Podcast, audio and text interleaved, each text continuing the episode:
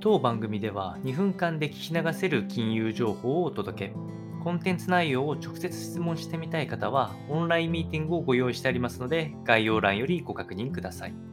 本日のテーマは、ベッドバスが破産法適用を申請。500近い店舗を閉鎖して数千人の失業もあるというような話が入ってきております。アメリカのインテリア、家庭用品小売のベッドバスビヨンド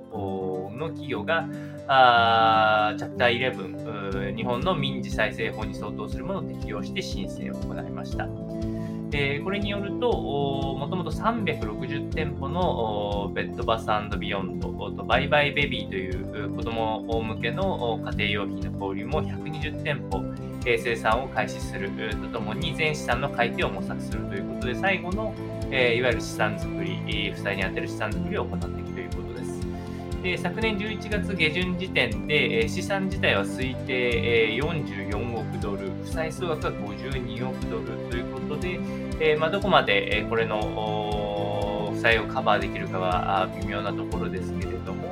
えー、まあ、あの債券とかもね、あの発行する予定を、まあ、難しい状況に追い込まれたという。ででそれが決定的になったというのが、あゴーイングコンサーンに重大な疑義が生じているとされたところから、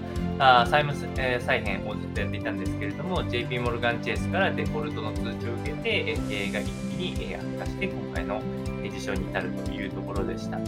えーまあ、今回はあもう、あのー、他に、えー、施策はないということにはなりますが、まあ、金融業界とかとはまた別な話でありますし、特に、えー、連鎖するような話もないんじゃないかなと個人的には思っておりますが、あまあ、トピックスに載っておりますので、参考にお届けをいたしました。